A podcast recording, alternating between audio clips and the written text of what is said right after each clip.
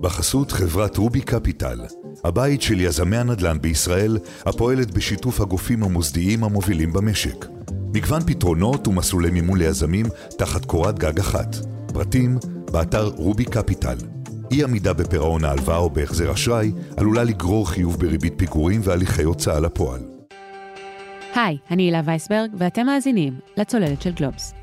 אנחנו מקליטים את הפרק הזה כיומיים אחרי ההצהרה הכה דרמטית של ראש הממשלה נתניהו, שלפיה הוא משהה, בה', את המהפכה המשפטית כדי לנסות ולהגיע להסכמות רחבות לגביה. זה קרה כמובן אחרי ליל הפגנות ספונטניות וסוערות שלא ראינו כמותו בהיסטוריה של מדינת ישראל. המונים יצאו לרחובות במחאה על החלטת הפיטורים של שר הביטחון יואב גלנט.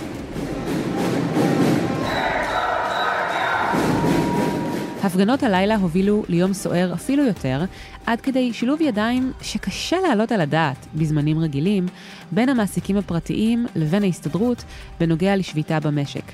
למשך כמה שעות גורליות, מערכות שלמות נדמו, ההמראות מנתב"ג הופסקו, קניונים נסגרו. השווקים הגיבו מיד לרכבת הערים הזו. הבורסה עלתה והשקל מחק את רוב הירידה מול הדולר מתחילת השנה. ובקיצור, ההצהרה של נתניהו הייתה גם, לבינתיים לפחות, צפירת הרגעה מסוימת, גם עבור הכלכלה. אבל יכול להיות שסיפור אמיתי לא שוכן בשער השקל דולר, וגם לא בבורסה. יש עוד הרבה שאנחנו לא יודעים לגבי הנזק הכלכלי. אנחנו לא באמת יודעים כמה השקעות שיכלו להיכנס לכאן בשלושת החודשים האחרונים, בסוף לא נכנסו. אנחנו לא יודעים בדיוק כמה כסף יצא מכאן ואם יחזור. ובמבט קדימה, אנחנו לא יודעים עד כמה הפגיעה באמון המשקיעים במשק הישראלי הייתה עמוקה וקשה. אנחנו לא יודעים אם מיטב המוחות בתוך המדינה וגם מחוץ לה עדיין ירצו להיות כאן. תשמעו למשל איך נשמע הדיווח של CNN על יום ההפגנות והשביתה שהסתיים בהצהרה של נתניהו. On Monday, flights were halted and Israel ports stopped work, alongside universities, embassies abroad, malls and even McDonald's. אפילו מקדונלדס נסגר! או בקיצור, כאוס. כך ראו אותנו בעולם בשבועות האחרונים, ככל שגל ההפגנות התעצם. ועכשיו רבים שואלים אם הנזק שנגרם לכלכלה הוא הפיך, או אולי בלתי הפיך. לאורך שנים הכלכלה הישראלית נחשבה יציבה, חדשנית וצומחת, אפילו בנסיבות ביטחוניות קשות. Start-Up Nation. האם המיתוג הזה נסדק לבלי שוב? היום נשמיע שני ניתוחים על המצב וגם תחזיות לעתיד. אחת אופטימית יותר, אחת אופטימית פחות. נדבר עם כתב ופרשן גלובס חדי שטרנליכט, וגם עם דוקטור ינאי שפיצר, היסטוריון כלכלי שהתארח ממש באחרונה בפרק של הצוללת על שער הדולר. שפיצר הוא מרצה במחלקה לכלכלה ובתוכנית פק"ם, פילוסופיה, כלכלה ומדעי המדינה, באוניברסיטה העברית, וממנסחי מכתב הכלכלנים. היי חזי. אהלן. תשמע, אם מסתכלים על מה שקרה למדדים, שהם הפנים של הכלכלה, מאז ההצהרה של לוין על המהפכה המשפטית ב-4 בינואר, רואים ששער השקל מול הדולר פחות או יותר חזר למקום שבו הוא היה. הבורסה היא כן, היא מראה פיגור מסוים, וגם רואים שהציבור משך מקרנות ההשתלמות 2 מיליארד שקל מתחילת השנה, שזה אומר 80% יותר מהתקופה המקבילה ב-2022. ייתכן שיש קשר גם אה, לאירועים הפוליטיים. מה אנחנו לומדים מזה? אה, מה שאנחנו רואים בעיקר בשבועות אה, האחרונים, נגיד מתחילת השנה זה כבר מספר חודשים, שיש אה, תנודתיות הולכת וגוברת במדדים הכלכליים השונים. אנחנו רואים גם את מדדי הבורסה עולים ויורדים בתנודתיות. אנחנו רואים בעיקר בגזרת המטבעות את השקל דולר טסים למעלה, נופלים למטה, ממש דרמה ברמה היומיומית. והעניין הוא שכש... סוכמים את המספרים רואים שבסופו של דבר מתחילת השנה זה לכאורה לא דרמה כי מדד נגיד תל אביב 35 ירד בערך במינוס אחוז משהו כזה מתחילת השנה אז אתה אומר אז מה קרה פה בעצם אבל מה שקרה זה במהלך התקופה זה שראינו עליות וירידות חדות. עד כמה זה קשור זה כמובן קשור למחאות החריפות שאנחנו רואים ברחובות ולתחושה של רוב האזרחים בסופו של דבר הכלכלה היא תמיד נגזרת של מה שאנשים עושים מבחינה כלכלית ולכן מאוד מאוד קשה גם לבורסה גם אה, נגיד לשערי המטבעות לנסות ולהעריך עד כמה באמת מה שקורה מה המשקל הכלכלי של מה שקורה כרגע אנחנו עדיין בעיצומו של איזשהו אירוע שאנחנו עוד לא יודעים לגמרי איך הוא יסתיים ואנחנו רואים בהתאם גם את המדדים מאוד תנודתיים ועצבניים. בהתאם לכך. כן, כפי שאנחנו הציבור אה, היינו ב... בוא נגיד, בלגן בחודשים האחרונים, ללא ספק אה, גם הבורסה שיקפה זאת ומדדים אה, נוספים.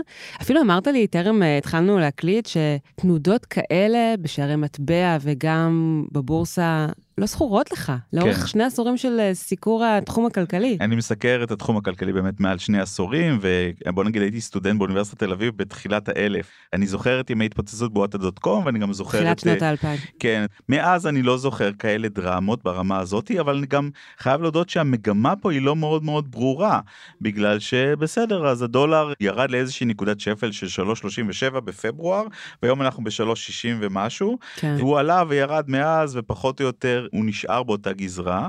אבל תנודות ברמה היומיומית כאלה אני מתקשה להיזכר זה כאמור אינדיקציה למה שאנחנו רואים לחוסר ביטחון הזה של המשקיעים ויש מדד נוסף והוא מדד שנקרא CDS זה Credit Default Swap זה okay. מדד אוקיי. שבעצם זה איזשהו אינדיקציה סוג של ביטוח שאנשים יכולים לקנות על אגרות החוב של ממשלת ישראל לצורך העניין ושם אנחנו מקבלים אינדיקציה עד כמה הם חושבים שממשלת ישראל תעמוד בהתחייבויות שלה ומה שאנחנו רואים שם אנחנו רואים רמה של C של מעל לשנה משהו כזה שהיא ברמה היסטורית. היסטורית אולי היא לא מאוד מאוד גבוהה, אבל מה שכן ברור זה שהייתה מגמה של עלייה מאוד חדה בשבועות האחרונים, כי המשקיעים רואים את מה שקורה, מנסים להבין את המשמעות הכלכלית של זה, ובעיקר נבהלים, ולכן הסיכון עולה.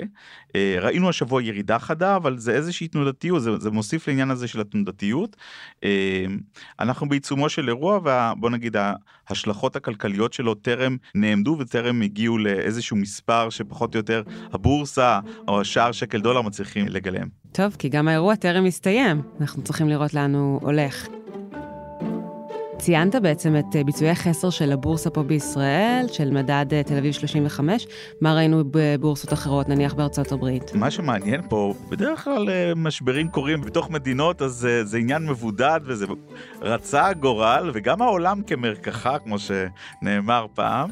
משבר על גבי משבר. אנחנו רואים בנקים ענקיים קורסים בארצות הברית, באירופה. ראינו בסוף השבוע פתאום את מניות דויטשה בנק קורסות בעשרה אחוזים ונרגעות אחר כך. יש פה איזושהי דרמה גדולה במערכת הבנקאית העולמית שהיא דווקא פחות משפיעה על המערכת הבנקאית הישראלית ככה שיש איזשהו משבר גדול במקביל. כל זה מתורגם לזה שזאת לא השנה הטובה כנראה למניות ובישראל אנחנו רואים בחודשים האחרונים, האחרונים אינדיקציה לביצועי חסר של המניות הישראליות. הבורסה היא כמו בוא נגיד כדור בדולח כן? אם מנסה תמיד להעריך מה יש שלושה חודשים מעכשיו חצי שנה מעכשיו. היא, היא, היא המכשיר הכי אה, מדויק שאפשר לנסות אה, לקרוא איתו את העתיד למרות שהוא גם לפעמים כמובן טועה, הוא לא תמיד מצליח באמת לקרוא. והתנודתיות הזאת והביצועי חסר האלה מנסים להגיד לנו שהבורסה חושבת שאנחנו הולכים לאיזושהי האטה, אולי האטה מתוגברת במציאות הכלכלית שלנו. תמיד נתוני העבר, מה שהיה ב-2022, אם היו לנו נתונים מאוד מאוד טובים ביחס לעולם, זה כרגע לא אומר הרבה, כי אנחנו מנסים להסתכל קדימה ולהבין מה יהיו ההשלכות הכלכליות של מה שקורה. ומה ראינו, נגיד, במדדים אחרים אה, בארצות הברית? ה-S&P 500 הוא יחסית יציב בשנה האחרונה. 500 החברות הגדולות ביותר שנסחרות בבורסה האמריקאית. הוא צמצם את מרבית הירידות שלו ומתחילת השנה הוא לא נתן איזושהי אה, תשואה מזהירה. מה שקרה מתחילת השנה זה הייתה התאוששות יפה במדד הנסדק, איזושהי חזרה מסוימת לעולם מניות הטכנולוגיה שחטפו מאוד מאוד חזק ב-2022. הנסדק לדעתי עלה ב-14% ברבעון החולף, ומדד ה-S&P עלה במשהו כמו 4%, בעוד הבורסה שלנו ירדה. ירדה במשהו כמו אחוז. כן, זה, זה כן. פער שככל הנראה מייצג משהו. זה פער שמייצג משהו, זה פער שמייצג את זה ששוק המניות הישראלי סובל יותר מאחרים. אחרים, הוא שוק המניות שלנו גם מוטה כלפי פיננסים, הבנקים שלנו, וכלפי נדל"ן. בעוד שנגיד ה-S&P 500, ובמיוחד מדד הנסדק, מוטה יותר לכיוון הטכנולוגיה. אז מה זה בעצם אומר לנו? זה אומר שמשקיעים אה, עברו להשקיע בבורסות אחרות, גם. יצאו מהבורסה, כן. האמינו פחות בחברות הגדולות פה, בין השאר על רקע החוקים שהתגלגלו? ציבור המשקיעים מה שהוא מנסה להשיג בחודשים האחרונים, ככל שאני מתרשם גם מהשיחות שלי עם כלכלנים ובכלל מנהלי השקעות, הוא רוצה יותר יציבות לעצמו בתוך תיק ההשקעות שלו. פחות מעניין אותו לעשות במרכאות מכה ולעשות איזה שהם אחוזים מטורפים, אנשים מנסים אה, אה, יותר לייצב את תיק ההשקעות שלהם כדי לא לחטוף איזשהו אירוע שלילי מאוד. אז עברו לשים כסף בפקדונות בבנק. בדיוק, אז מעבר לפקדונות כסף גם לפקדונות בנקאיים, אבל גם לפיזור גיאוגרפי. זאת אומרת שאנחנו נראה אנשים שמעדיפים לקנות נגיד מדדי מניות עם רכיבים יותר דולריים או יותר חיצוניים בתיק, וזה מוסיף איזושהי רמה של יציבות, אבל זה בא על חשבון המניות הישראליות, ואז אנחנו רואים אותן יורדות כתוצאה מזה, כי בסופו של דבר מוכרים מניות ישראליות כדי לקנות קצת מניות או מדדים של מניות בעולם. תראה, מדברים על כך שהתהווה כאן נזק כלכלי. אבל האם אפשר להעריך מהו גודל הנזק? האם אפשר לאמוד את זה בכסף? כמו שאמרתי, יש לנו מכשיר uh, כלכלי מופלא, שהוא לא רק לנו, להרבה מדינות יש אותו, שנקרא בורסה, והיא מנסה בכל רגע נתון להעריך לנו מה סך השווי של החברות, uh, מה, מה, מה השווי של הכלכלה הישראלית דרך החברות שנסחרות בבורסה, ואנחנו רואים שהמדדים בסופו של דבר ירדו מתחילת השנה, אז ככה שהבורסה כרגע מגלמת איזשהו נזק שכבר קרה, זה כרגע עוד לא נזק גדול, ומה שאנחנו רואים זה באמת uh, הרבה מאוד עצבנות וזינוקים uh, עולים וחוזרים של נגיד יש מדדי פחד וכולי. אני בשיחות שלי עם מנהלים של חברות כל פעם אחרי שמתפרסמים דוחות כספיים במיוחד אחרי סיכום שנה בסדר מדברים על מה שקרה בשנה שעברה אבל מאז שהסתיימה 2022 כבר עברו כבר כמעט שלושה חודשים ולכן אני תמיד שואל מה קורה בשבועות האחרונים מה קורה בחודש האחרון מה אתם רואים בחנויות.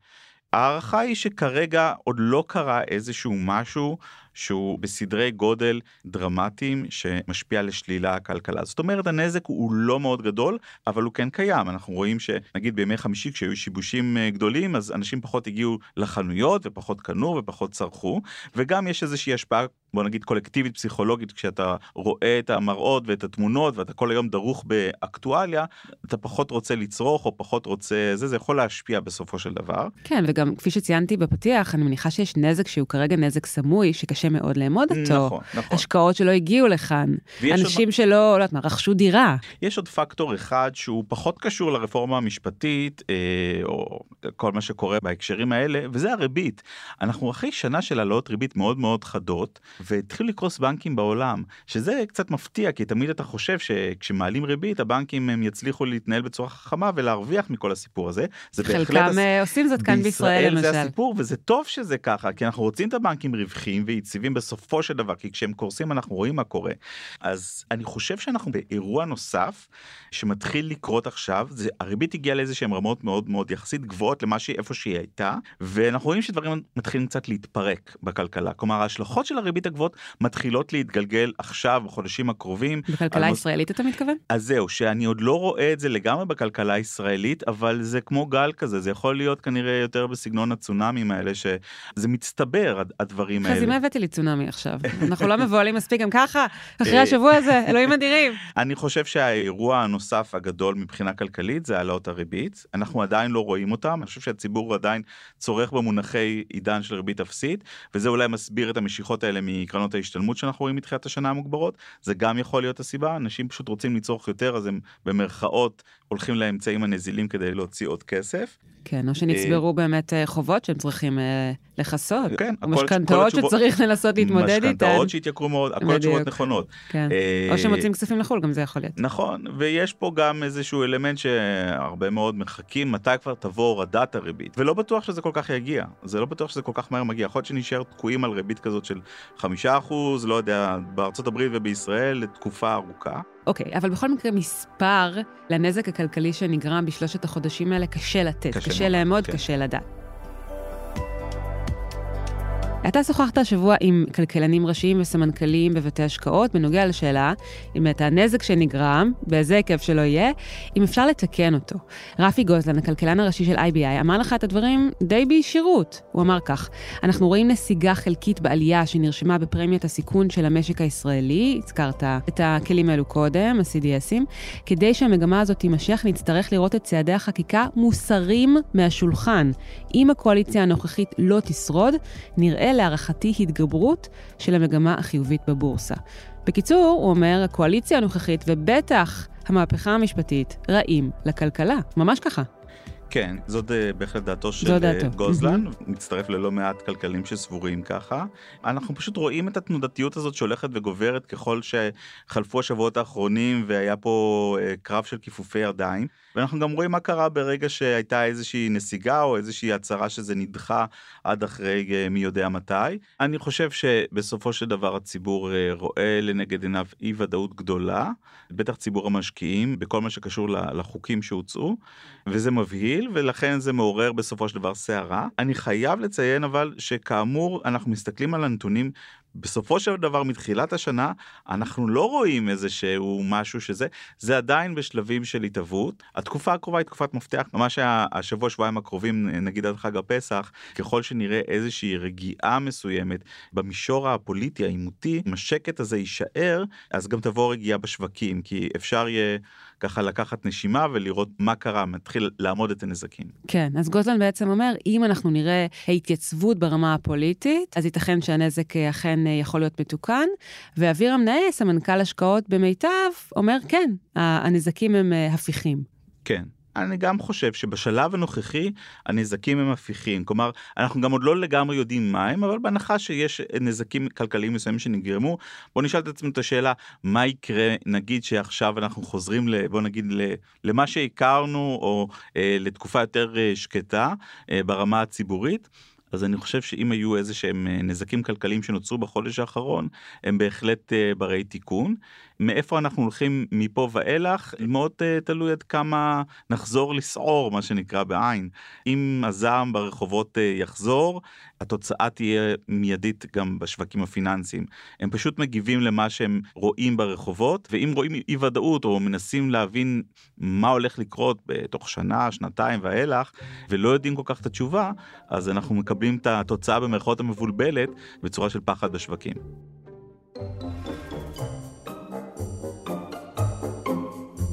שוחחת עם המומחים גם על טיפים להשקעות בימים הסוערים האלה, מה הם אמרו לך? הנטייה היא להגיד, אה, לגוון את התיק, בדרך כלל מנהלי השקעות יגידו, כן, תפזרו את התיק כמה שיותר, זה מין איזושהי כזאת אמרת שפר כזאת, אמרת כנף, שתמיד, כן, כן תמיד תפזרו את התיק, כי זה העצה שהיא נכונה לרוב הציבור, בעצם שהתיק שלו יהיה מפוזר, בסופו של דבר התיקים, אה, תיקי ההשקעות הישראלי, נגיד לפנסיה או לחיסכון ארוך טווח, הם מאוד מפוזרים בין ישראל לעולם, ההשקעות האלה מחולקות להרבה מאוד אה, טריטוריות, והפיזור הוא מקטין לנו את הסיכון. אנחנו רואים גם למשל מדד מניות, מה זה מדד מניות? מדד מניות מפזר את הסיכון בין הרבה מאוד מניות. אז תמיד נראה שנגיד תל אביב 35, ככל שיש יותר מניות אז המדד יהיה יותר במרכאות יציב, הוא עדיין ירד על פני תקופה או יעלה על פני תקופה, אבל, אבל הוא יותר יציב, ולכן העצה הנכונה היא אה, לפזר את התיק, גם מבחינת אה, מטבעות, גם מבחינת אה, טריטוריות, לא נכון שהכל יהיה נגיד מושקע באגרות חוב של ממשלת ישראל, אפילו שזה מאוד סולידי וההוצאות שלנו בשקלים, אבל שיהיה איזשהו פיזור מסוים. ההמלצות נגיד על סקטורים שאנחנו רואים בקרב מנהלי השקעות הם גם כן בהתאם לזה הם אומרים בתקופות כאלה כדאי ללכת למקומות הסולידיים.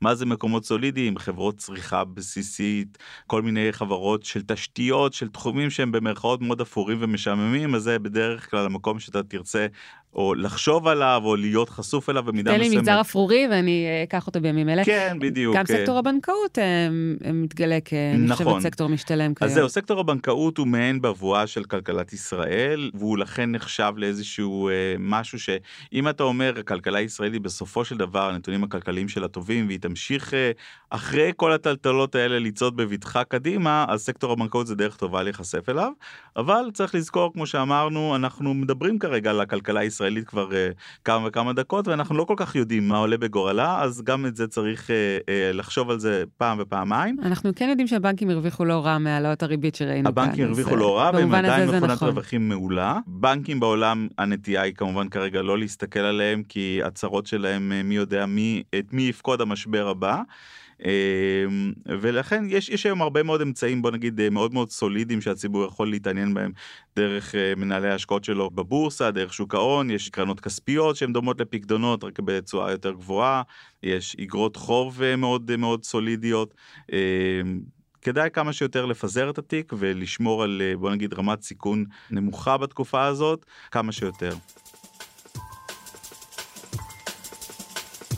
כן, אז ציינת קודם שהימים הסוערים כאן בישראל תופסים אותנו בימים סוערים גם בכלכלה הגלובלית ממילא. האינפלציה כאן בישראל היא מעל ל-5%, הריבית היא 4.25%, וראינו רק באחרונה העלאת ריבית די מפתיעה בארצות הברית. אז uh, לסיום, רציתי לשאול אותך, מהו הצפי לגבי החלטת הריבית הבאה, פה בישראל, שתתרחש ממש בקרוב, בשבוע הבא, והאם יש קשר לחוקי המהפכה המשפטית? אמ, אני חושב שאנחנו כנראה צפויים לאיזושהי העלאת ריבית, מכל השיחות שניהלתי עד היום, אני חושב שזאת הערכה. כמה יבחר נגיד אה, להעלות את הריבית זה כמובן לא ידוע עדיין. אני חושב שלפי גובה העלאה ככל שתהיה העלאה כמובן אנחנו נדע מה הסנטימנט של בנק ישראל. אני מציע כמובן לקרוא בקפידה את הדברים שיוציא הנגיד אה, על רקע ההחלטה או יגיד אותם בעצמו אם תהיה איזושהי מסיבת עיתונאים. בדרך כלל זאת האינדיקציה הכי טובה כדי להבין את המחשבות ואת הלך הרוח ששורר בצמרת אה, בנק ישראל. אבל אתה חושב שהנגיד פרופסור אמיר ירון מביא בחשבון גם את הסיטואציה הפוליטית הסוערת שבה אנחנו נתונים בימים אלה, כשהוא בוודאות. מחשב את בוודאי. השיקולים לגבי העלאת הריבית? בוודאי. באיזה אופן? בנק ישראל חותר ליציבות גם של המחירים בשוק, הוא מנסה להדביר את האינפלציה, שזה מין איזשהו מאבק עולמי כזה שאנחנו כל השנה האחרונה רואים אותו לא רק בארץ אלא בעולם. האינפלציה מתגלה כסוררת, כדביקה מדי, לא מצליחה לרדת, זה איזושהי מחלה כרונית כזאת שמאוד מאוד קשה להיפטר ממנה. והוא גם אחראי ואמון על יציבות הבנקים ולכן כשמביאים את כל הפקטורים האלה זה מין כזה שני דברים שצריכים לאזן את עצמם בהחלטה של לקבוע את גובה הריבית. העלאה גבוהה מדי של הריבית תייקר את המשכנתות, היא תגביר את הסיכון במערכת הבנקאית בסופו של דבר, ומצד שני תעזור למתן את האינפלציה. זה הדרך לאזן בין שני הדברים האלה, הרבה פעמים נמצאת איזושהי פשרה מפאיניקית, פשוט מעלים את ה... באיזשהו רף מסוים את הריבית שזה עונה לציפיות כל הצדדים. המטרה העליונה כרגע של בנק ישראל היא להחזיר את האינפלציה אל היעד, שנע בין אחוז לשלושה אחוזים, אז אה, ככל הנראה אנחנו צפויים לראות המשך של אה, מגמת העלאת הריבית. כן, זאת המגמה, זה, זה מה שצפוי לנו. אה, אבל בכלכלה תמיד יש הפתעות, בשביל זה זה כל כך מעניין. הפתעות, כן, כן, בהחלט. יותר מדי הפתעות היו לנו בתקופה האחרונה, כן. אז אנחנו נקווה לפחות הפתעות, ונמשיך לעקוב. חזי שטרנליך, תודה רבה. תודה רבה. את השיחה עם דוקטור ינאי שפיצר התחלתי משאלה שגם חזי שטרנליך תתייחס אליה. מה הנזק שנגרם לכלכלה ברבעון החולף, והאם אפשר בכלל לאמוד אותו? זהו, אז דבר ראשון, אי אפשר, זאת אומרת, לתת מספרים, לתת טווחים, אה, צריך להוריד את הציפיות מהנטל על הכלכלנים בלדייק את, ה, את הנזק האפשרי. אנחנו בטריטוריה לא מוכרת, גם אם היו לנו הרבה מאוד דוגמאות של משקים אחרים שעברו נסיגה דמוקרטית, הידרדרות דמוקרטית, המדגם לא, אף פעם לא יהיה גדול, אי אפשר באמת לעשות הסקה אה, סטטיסטית ולהגיע למספר. דבר שאני צריך להבחין בין הנזק כאילו הפיננסי, זאת אומרת זה שנגיד הערך של המניות פה ירד, זה עדיין לא מתגלגל מאוד מהר לכלכלה הריאלית. הכלכלה הריאלית הכוונה שלי היא באמת להצעות עבודה חדשות, לבניינים שנבנים, לקווים של מפעלים, חברות הייטק אה, שמוקמות. זה הנזק ריאלי. אני אישית, אני לא הייתי רוצה לטעון שזה כאן, למרות שיכול להיות שזה קיים. מאיפה הנזק הזה יגיע? יגיע בעיקר מזה שפעילות כלכלית שהייתה יכולה להיות מתוכננת בעתיד, אה, לא תצא לפועל. אז האופן הראשון שבו נראה את זה, זה באיזושהי ירידה בהשקעות. עכשיו, האם קל יהיה לזהות את זה? ממש לא. חלק גדול, משמעותי של השקעות הזרות בישראל, הן מגיעות בסופו של דבר לסקטור הייטק. הסקטור הזה הולך להיפגע בכל מקרה. פשוט מהזמינות הנמוכה יותר של כסף זול שאפיינה את השנתיים וחצי הקודמות. אה, זאת אומרת, משבר בהשקעות זרות במשק הישראלי בטוח היה מגיע לפתחנו. מה הערך המוסף, עד כמה הסכנות של ההפיכה המשטרית מוסיפות על הנזק הזה? אני יכול רק להגיד שאני מאמין שהן מוסיפות, אבל לא תהיה לנו דרך למדוד את זה. אני, אני מאוד חושש לגבי זה. אני חושב שמישהו אה, שמנהל אה, קרן הון סיכון בארצות הברית, אלה אנשים שבאמת אה, מממנים את הקייטרינג של, אה, של הייטקיסטים אה, ואת המשכורות שלהם. עכשיו ייטו יותר לעמוד על הגדר. הבעיה במציאות, בניתוח של מציאות כלכלית זה שאנחנו רואים רק את הדברים שקרו, אנחנו לא רואים את הדברים שיקרו, ואנחנו לא רואים את הדברים שהיו יכולים לקרות אבל לא יקרו. אז אתה ינאי מדבר על החששות מפני מה שיהיה בעתיד, ולכן המסר שלך הוא שאתה לא חושב שהמשבר הזה מאחורינו. בהקשר הזה רציתי uh, להציג בפניך טענה ששמענו מפי כלכלן נודע בשם קנת רוגוף מאוניברסיטת הרווארד. הוא העניק באחרונה ראיון לפרשן גלובס ומגיש הצוללת, כמובן אורי פסובסקי, שבו הוא אמר שהנזק לכלכלה הישראלית, אם נחזור לתלם, הוא דווקא כן הפיך. ואם אני מבינה אותך נכון, uh, אתה בכלל לא בטוח. נכון. אז דבר ראשון, uh, קנת רוגוף uh, באמת כלכלן ש... זאת אומרת, אם את רוצה לשאול על משברים כלכליים, זה, זה היה בן אדם לשאול אותו. אבל בכל זאת אני רוצה לחדד כאן ולהבהיר למה אני כן חושב שיכול להיות נזק עכשיו שהוא ארוך אם אנחנו מקבלים את העמדה שלנו שההפיכה המשטרית הזאת תביא לדרדור דמוקרטי ובטווח הארוך זה פשוט זה ידרדר את התוצאות של המשק הישראלי, אז אני חושב שמה שקרה פה זה שינוי מהותי בציפיות של האנשים לגבי האפשרויות הפוליטיות במשק הישראלי. נניח שההצעה נבלמה, ונניח שבקיץ הגיעו לאיזושהי פשרה שגם אני יכול לחיות איתה. זה משהו שלא לא מדרדר ממש את המוסדות הפוליטיים של המשק הישראלי. ונניח שזה נעשה בלי uh, הידוק של הבלמים והאיזונים, כמו למשל חוקה במקרה הקיצוני, אבל איזה שהם כלים שמבטיחים שעוד שנתיים כשהקואליציה מתפרקת, או עוד uh, ארבע שנים כאשר יש בחירות חדשות, אנחנו לא כאילו נמשיך עוד פעם לתוכנית מאיפה שעצרנו אותה. אני חושב שתרחיש סביר אה, להאמין בו שהדברים, ההידרדרות הזאת הייתה מתרחשת בהדרגה, ובתקווה בלי פגיעה יתרה במוסדות. זאת אומרת שעדיין היו נותנים לסקטור היצרני, הסקטורים היצרניים במשק, להמשיך לחיות בערוגה שלהם, בלי לדרוס אותם. ומה שקרה בשלושה חודשים האחרונים, כשהתברר שהאפשרות שהדברים האלה יקרו מאוד מאוד מהר ובצורה מאוד מאוד דורסנית, אה, הפכה להיות ממשית. אוקיי, זה מה שכלכלנים אומרים משנה את הפריור. היית אומרת לי אם דבר כזה אפשרי, הייתי אומר לא. היית אומרת לי אוקיי בוא תתן לי, תן לי סיכויים, הייתי אומר אה, שברירי אחוז או אחוזים בודדים, אז זה, לא התסריט שהייתי חושב עליו. עכשיו ברור לגמרי שזה תסריט ממשי, שזה כמעט התסריט של ברירת המחדל, שגם אם הדבר הזה נבלם, וגם אם למשך uh, כמה שנים נניח שבממשלה הנוכחית זה בכלל לא יצא לפועל, ברור שזה על הפרק, ברור שכל הדברים שאמרנו שלא יעלו על הדעת ולא יעשו, עולים על הדעת וכבר נעשים. אה, בן גביר הוא השר לביטחון לאומי, נותנים לו מיליציה פרטית. מי היה מעלה דבר כזה על הדעת? זה דבר שחד משמעית לא יעשה בדמוקרטיה נורמלית. אנחנו לא שם באמת. אנחנו נגיע למצב שבו בהסתברות מסוימת שהיא לא שבריר אחוז, אלא, לא יודע, חצי, אולי יותר, אנחנו בשלב מסוים בעתיד הקרוב מדרדרים בדיוק חזרה לנקודה הזאת. כשאת משקיעה, כשאת מנהלת של VC, של uh, קרן הון סיכון, כשאת אימא ומגדלת את הילדים שלך ושואלת את עצמך האם אני צריכה לגדר את הסיכונים שלהם ולתת להם את האופציה להגר כשהם צריכים, לתת להם את ההשכלה, ש... דבר שנותנת להם את ההשכלה בוודאי, אבל השכלה שלא תתאים להם רק בארץ, אלא גם תתאים להם בחו"ל, להכין את עצמך, ל... להכין את המוח שלך לבריחה, מה שנקרא. אה, אנשים לא מטומטמים, ואנשים כבר עכשיו יקבלו, לדעתי, אה, החלטות בנושאים האלה. אני די בטוח שאנשים שישבו על הגדר ירדו ממנה לצד הלא נכון. בטוח שאנשים שהיו מוכנים ללכת all in עכשיו מהססים. השקעה זה דבר לטווח ארוך, אתה בוחר לה, להקים סטארט-אפ, להקים מפעל, להשקיע את הגורל שלך, את העתיד שלך, את הכסף שלך במשק הישראלי, אתה חושב לא מה יקרה בשלושה חודשים הקרובים עד יולי, אתה חושב גם מה יקרה בבחירות הבאות, או עד הבחירות הבאות, בטח, וגם מה יקרה אחריהן. זה שהעתיד הארוך טווח של המשק הישראלי ממילא הוא די עגום, אם uh, לא תהיה הנהגה שתתפוס את המדינה הזאת בידיים, זה ברור, אבל 20-30 שנה זה לא משהו שמפריע לקרן הון סיכון להקים פה סטארט-אפ. מה שקרה עכשיו, לדעתי חייב להשפיע על השיקולים שלהם. אז מה יכול לשנות את התמונה? אם נניח אכן נצליח לכונן פה חוקה שתהיה לשביעות רצונם של כל חלקי האוכלוסייה, אם ייכנסו גורמים יותר ליברליים אולי לממשלה? אה, אה, אין לי הרבה אופטימיות בעניין הזה. אני חושב שחוקה זה לא עניין ריאלי. אה, כי לא, לא תהיה חוקה טובה שתהיה עליה הסכמה מלאה.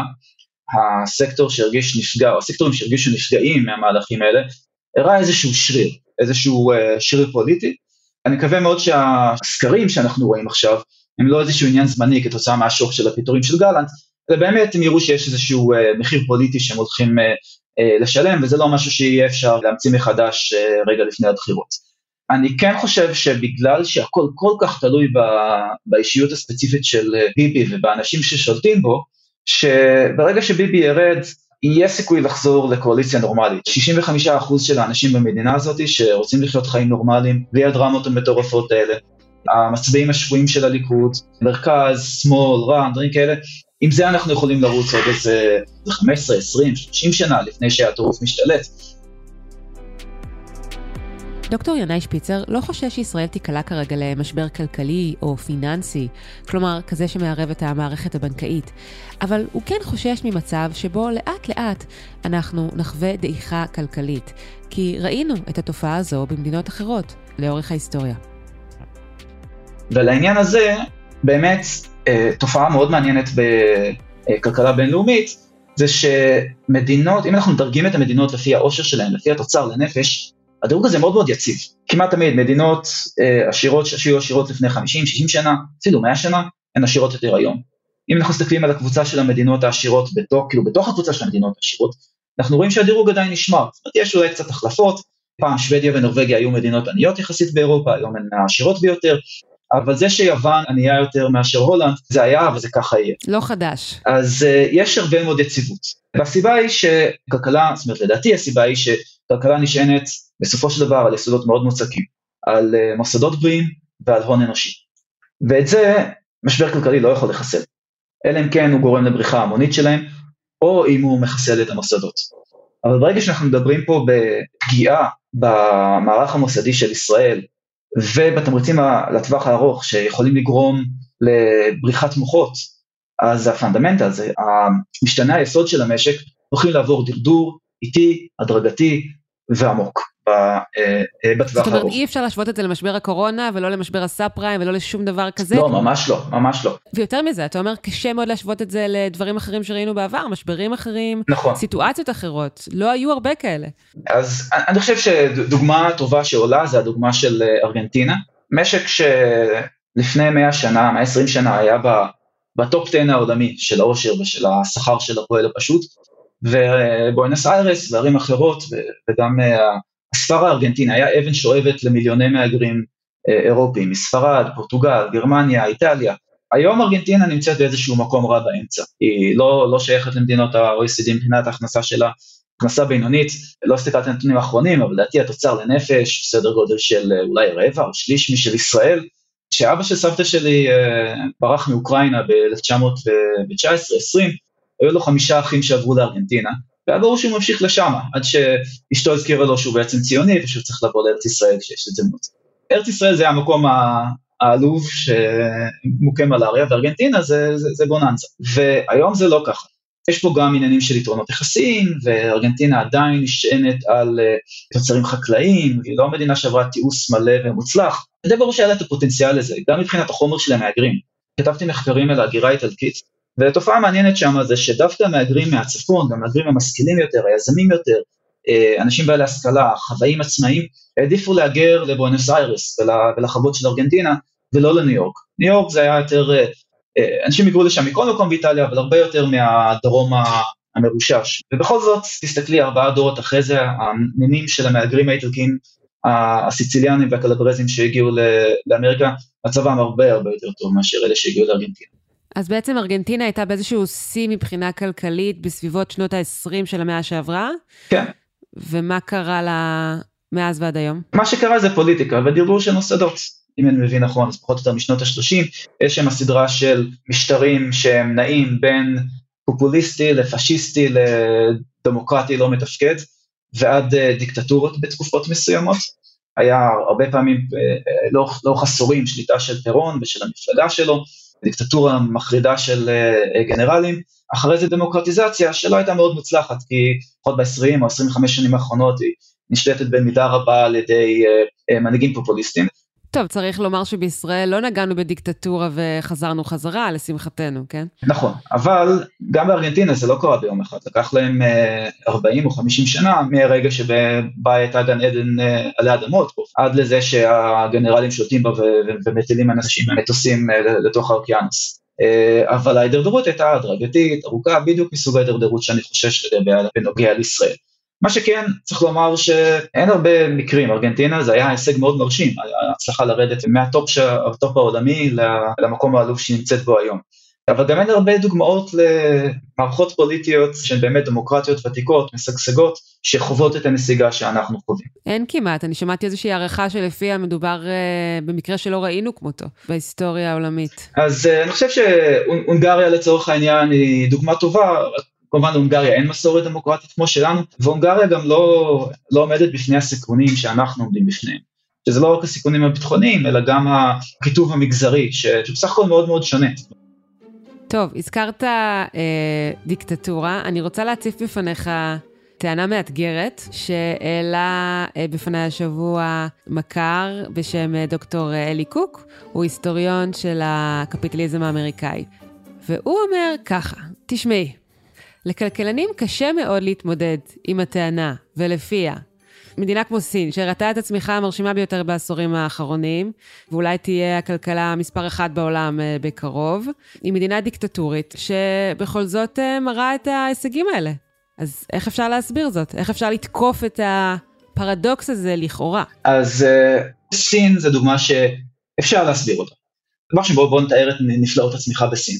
מדינה ש-60% מתושביה נכון ל-1989 חיו בעוני מרוד, עוני מרוד כלומר אנשים שבקושי מתקיימים מה, מהיד אל הפה, וחיסלה את זה ב, ב, בתוך 25 אה, שנים, זאת אומרת אף כלכלה קפיטליסטית לא התקרבה להישג הזה. אבל צריך לזכור מאיפה סין הגיעה, היא הגיעה ממצב שבו באמת 60% האוכלוסייה בעוני מרוד, היעדר חופש כלכלי מוחלט, כאשר מאות מיליוני אנשים יושבים בכפרים, אה, עובדים כחקלאים עם תפוקה זעומה, והדיבידנד הזה של האפשרות uh, לתעש את הארץ ולהוציא אנשים מהכפר אל העיר, הוא, הוא, הוא זה שבאמת ייצר להם את, ה, את הצמיחה הזאת. באותו זמן הם גם אימצו טכנולוגיות, ואני חושב שאי אפשר לומר שאין בסין חדשנות, תחת השיטה המאוד מעניינת שלהם, שבה יש שלטון של מפלגה אחת, אבל הוא שלטון שמאפשר הרבה מאוד תחרות פוליטית וכלכלית פנימית. Uh, ערים שמתחרות אחת בשנייה, מחוזות שמתחרים אחד בשני, uh, מושלי מחוזות שמקודמים לפי התוצאות הכלכליות, יש פה משהו ש, שכן עובד. עכשיו, מה שכן, אלי צודק בזה שבטח ב-15 שנה האחרונות, אנשים שמחזיקים בהבנה שלי של היסטוריה כלכלית וכלכלה פוליטית, כל הזמן חזו את הבלימה של העצירה של סין, ופעם אחר פעם הם התבדו. עכשיו, אני חושב שאפשר להסביר למה סין צומחת, כן? אני לא יודע אם הייתי חוזה צמיחה כזאת מסחררת עם הידע שיש לי עכשיו, אבל אם הייתי מוחק את מה שאני יודע על מה קרה בסין, אבל זה לא משהו שהוא, אה, שהוא מופרך לחלוטין. זאת אומרת, כן יש לנו מערכת שהצליחה לייצר חופש כלכלי מסוים, לצד דיכוי פוליטי, כאשר הם נהנו מהדיבידנדים של התיעוש והמעבר מהכפר אל העיר. מה שאני רוצה להגיד זה שבדרך כלל חופש כלכלי וחופש פוליטי באמת באים ביחד. ויש כאן חידה, למה המתעשרים החדשים בסין, האוליגרכים ובעלי המפעלים וגם האנשים המשכילים, אה, לא עושים את מה שהיינו מצפים שזה יעשו, שזה לתבוע לעצמם זכויות פוליטיות.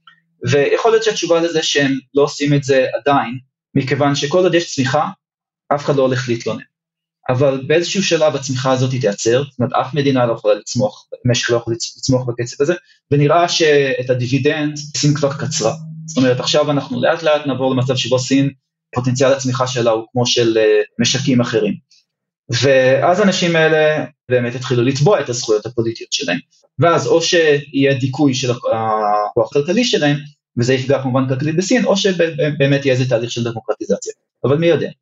אם אני צריכה לתמצת, אכן קשה להסביר. זאת אומרת, אכן קיימת פה איזושהי אנומליה. זה מאתגר. אבל אם ניקח נניח את כל המדינות בעולם ונעשה איזשהו מתאם, כפי שמדענים אוהבים לעשות וחוקרים, בין אה, סוג השלטון ורמת החופש הכלכלי לבין ההצלחה הכלכלית, אני מניחה שנראה באמת מתאם כזה. חד משמעית, חד משמעית. בין סוג המשטר לבין ההצלחה הכלכלית, בין דמוקרטיה לבין ההישגים הכלכליים. זו עובדה מוצקה שחשוב שכל אחד מהמאזינים ידע אותה. חופש פוליטי בא יחד עם חופש כלכלי, וחופש כלכלי בא יחד עם שגשוג כלכלי. וכמו בכל מתאם יש יוצא דופן. סין התעשרה מאוד, אבל היא רחוקה מלהיות מדינה, מדינה עשירה. אבל המתאם הזה זה עובדת חיים שכולנו חייבים להכיר אותה, ויותר קשה להראות את זה, אבל כיום יותר ויותר מתגבשת ההבנה שהמטען הזה הוא, הוא לא מקרי, ועומד מאחוריו קשר סיבתי, שאי אפשר לקיים מוסדות לאורך זמן, של כלכלה חופשית ושוויונית לצד מוסדות פוליטיים דכאניים ונצלניים, ואי אפשר לקיים כלכלה משגשגת בלי חופש כלכלי. זו עובדת חיים. ואולי גם צריך להסתכל על התנועה המוסדית שקיימת בתוך המדינה, או בתחום הממשל. זאת אומרת, האם אנחנו הולכים מכיוון של היעדר חופש כלכלי ליותר חופש כלכלי, או הפוך. נכון. וכשהתנועה היא הפוכה, זאת אומרת, מכיוון של חופש וליברליזם לכיוון השני, הצד השני של המטוטלת, אז אנחנו יכולים לצפות באמת שהאנשים, בחלקם האנשים שמניעים את הכלכלה, לא ירצו להישאר. כן, והאמת היא שאנחנו כן מסתכלים על דברים כאלה. יש לנו איזושהי פרדיגמה פה שנשענת גם על תיאוריה מאוד חזקה, גם על מקרים אנקדוטליים, על מטעמים סופר חזקים, וגם על כמה עדויות בודדות שבאמת הקשר הזה הוא, אה, אה, הוא סיבתי. אז אה, האם זו אמת לאמיתה, האם, האם תהיה תקפה בכל מקרה ומקרה? לא. אבל האם צריך לשחק באש וללכת נגד המטעמים האלה? ללכת נגד החוכמה הזאת? אני חושב שזה זה, זה יותר מחוסר אחריות, זה, זה, זה התאבדות קולקטיבית. טוב, נצטרך uh, להמשיך ולעקוב אחר ההתפתחויות, ואולי בהתאם לכך גם uh, להיות אה, יותר אופטימיים. דוקטור ינאי שפיצר, תודה רבה. אוקיי, okay, נקווה לסיבות אופטימיות. תודה רבה לך. בחסות חברת רובי קפיטל, המתמחה במימון והשקעות נדל"ן בישראל. למידע נוסף חפשו בגוגל רובי קפיטל. עד כאן עוד פרק של הצוללת. אתם יכולים למצוא אותנו באתר גלובס, בספוטיפיי או בכל אפליקציית פודקאסטים. נשמח אם תעשו לנו subscribe, ואם אהבתם, שילחו את הפרק לחברה או חבר שאתם אוהבים. ואם אתם אוהבים את התכנים של גלובס, אפשר גם לעשות מנוי. כל האפשרויות נמצאות באתר שלנו. עורך הסאונד הוא ניר לייסט, בצוות הצוללת חבר גם אורי פסובסקי. אפשר לדבר איתנו בפייסבוק, אינסטגרם, טוויטר, אפילו בלינקדאין. חפשו את השמות שלנו, שילחו לנו הודעה, באחרונה אתם עושים את זה די הרבה, וזה מצוין. אם יש לכם מחשבות, הצעות, תגובות או שאלות, אתם גם מוזמנים לשלוח לי מייל. הילה, hila, מקף אמצעי w, את globes, globes.co.il. אם תנסו את זה, אתם תראו שאני גם עונה. תודה לכולכם שהאזנתם. אני הילה וייסברג, נתראה בפעם הבאה. ביי ביי.